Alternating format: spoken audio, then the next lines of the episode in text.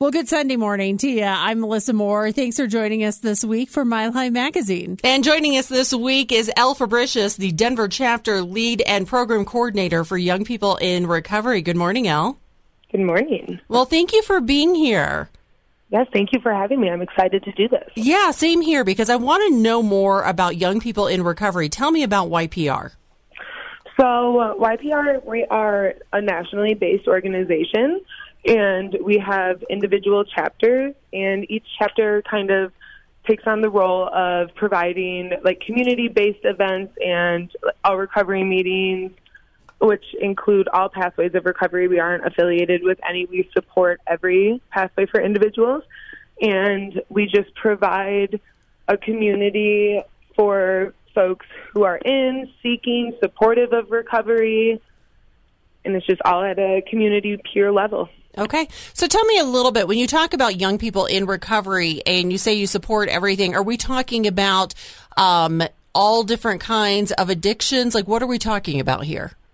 Yes, so recovery from um, substance use disorder, and we are called Young People in Recovery, but we definitely do not have any age limits. You don't have to be under the age of anything. We work with all folks who are in recovery, or yeah, and even folks who are just seeking recovery, thinking about maybe it being something that they want to do in the future. All are welcome. Okay. Yeah. And how is this different from, let's say, a 12 step program? So we support, so there's all different, so there's like 12 steps. There's um, Dharma recovery. There are just individual pathways for folks that work. And we just choose to support everybody in whatever pathway works best for them and just acknowledging that recovery is not linear. Everything works differently for everyone and just providing the space to all come together on that common ground of being in recovery. We do a lot of our focus on talking more so about what recovery has brought us rather than talking about the things that were occurring for us while we were using and it just to kind of shift the perception and normalize and make people realize how many folks you really are interacting with. Substance use disorder really does affect more people than society tends to lead on. Mm-hmm. And just talking more about the awesome parts and what recovery has done for you really just puts it in front of everyone in a way that's like, oh, you're already viewed as such, and then you don't focus on the negatives and you don't talk about like the bad things and kind of like the whole war story thing that people might picture when they picture like a typical like basement meeting sure. in a church sure. and just a yeah it's just all about what recovery has done for you like for myself recovery gave me the opportunity to go back to school i was never into school in any way and i graduated um on in three different honor societies. It just completely gave me this opportunity, and most importantly, recovery gave me the opportunity to advocate for those who are not in a place to advocate for themselves, to those who I have lost, to those that we all have lost, mm-hmm. and just really using my voice to say, you know, like, hey, I'm here and I'm in recovery, and that's what's important. Everything before this is obviously those details are important, but that's not where the focus always has to be. Okay. So it's not as much about where you were, it's where you are in celebrating that recovery. Exactly. Okay. And so I, I would assume then that you have people that come to your meetings that are in other recovery programs as well and working whatever program they may be doing. Yep, exactly. Exactly. Okay. And we all just kind of have our conversations about our experiences. And I think that's another really cool part is just that everybody has their pathway that works for them, and just seeing how being able to have your own path and identifying what you actually need because none of us are the same. So how is our recovery going to be the same? Right, right. And just being in that space and hearing different things that have worked for different people, and also just the chance then to pick and, you know, like pick and choose from different ones, pick what works for you, apply what is going to be good for you, and if it doesn't work out, then just it doesn't work out for you, and that's fine. All right, and I and, and I love that model. But tell me this: so I, I find it interesting. Um, having watched a little bit of Demi Lovato, and she called it California sober, and that's what she called her recovery. What do you? I mean, what were your thoughts hearing something like that? I, I this is actually the first that I've heard that. Um, Oh, okay. Yeah. Okay. So in her documentary, because she had overdosed on heroin, mm-hmm. almost died. Yeah. And so she's got this documentary out on YouTube and she talks about that whole experience. Well, then she did an interview recently and she says, I still drink. I still m- smoke weed. I don't do any of the hard stuff. And she goes, I'm California sober. Okay. I've never heard that terminology. Um, I had neither. I had yeah. neither. But and you know, she may have made it. She may have made that terminology up. Mm-hmm. But I just thought it was an interesting concept, and I was like, "Huh, okay." I'm, I'm still trying to kind of wrap my head around that one.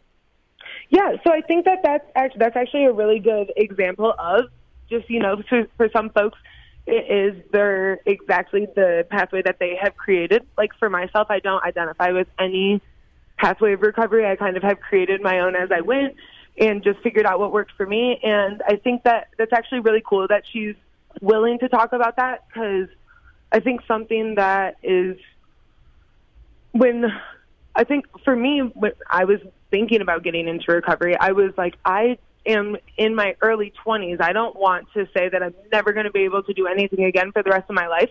And I think that that can really be like something that's really intimidating for folks, mm-hmm. especially if there's substances that you, because you know, substance use can, there can be some substances that are more, you don't have as good of a grip on as others, I guess, for lack of a better phrase. Okay. And, okay. um, you know, so it's like, okay, there's some things like some folks might be able to drink and it's like drinking's not my problem. Like I'm not trying to overcome that. Right. So her being able to like have that conversation of like, hey, what is my recovery is what is working for me, and it's mm-hmm. like I am where I want to be because of this, and these are the things that I have learned that work. And these are the things that I know that I still have complete control over. We don't need to be worried about. Okay. Okay. Yeah. So just really being honest about where you are in your journey. Absolutely. And okay. I think that then it encourages more of the folks who, when they hear recovery, they think of someone in a 12 step meeting. Sure. And it's just like all abstinence based. There's the 12 steps to work through. And it's like, well, I don't want to do that.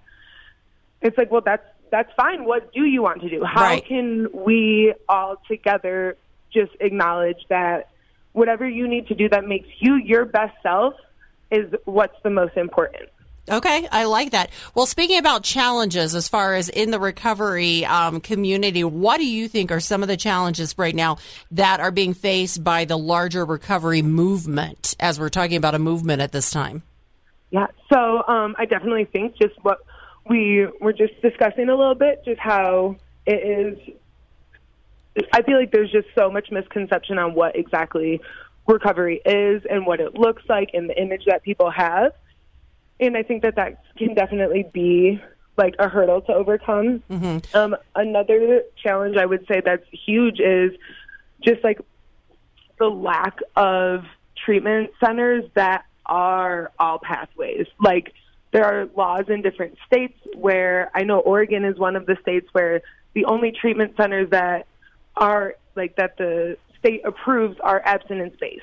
Okay. And so that's obviously going to steer folks away who are like, I don't need to be abstinent. Like, that's just automatically.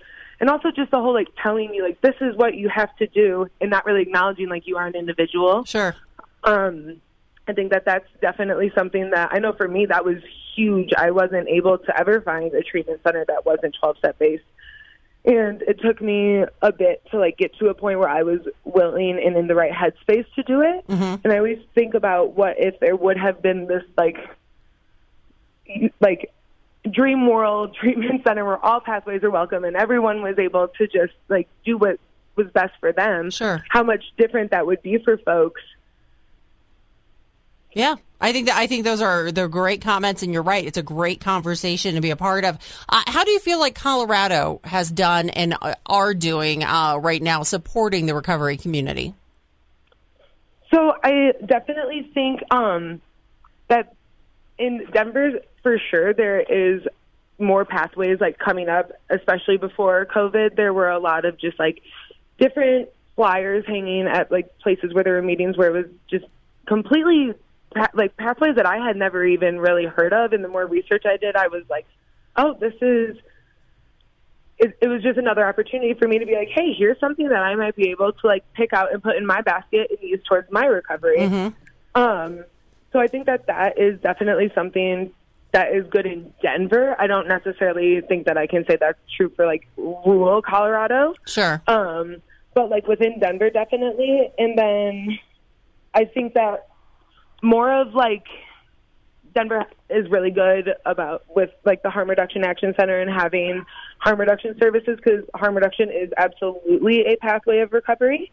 Um, meeting folks where they are and getting them what they need so that they can use safer because I mean, let's be real, if you don't have Narcan, dead people can't recover. Right. So if we aren't meeting people where they are, acknowledging like, hey, let me provide you these services that you can use safely and give you that power to do so, that is your recovery is going to be so much better when and if you do choose that because you just have been given so much power based on your substance use, which is Right.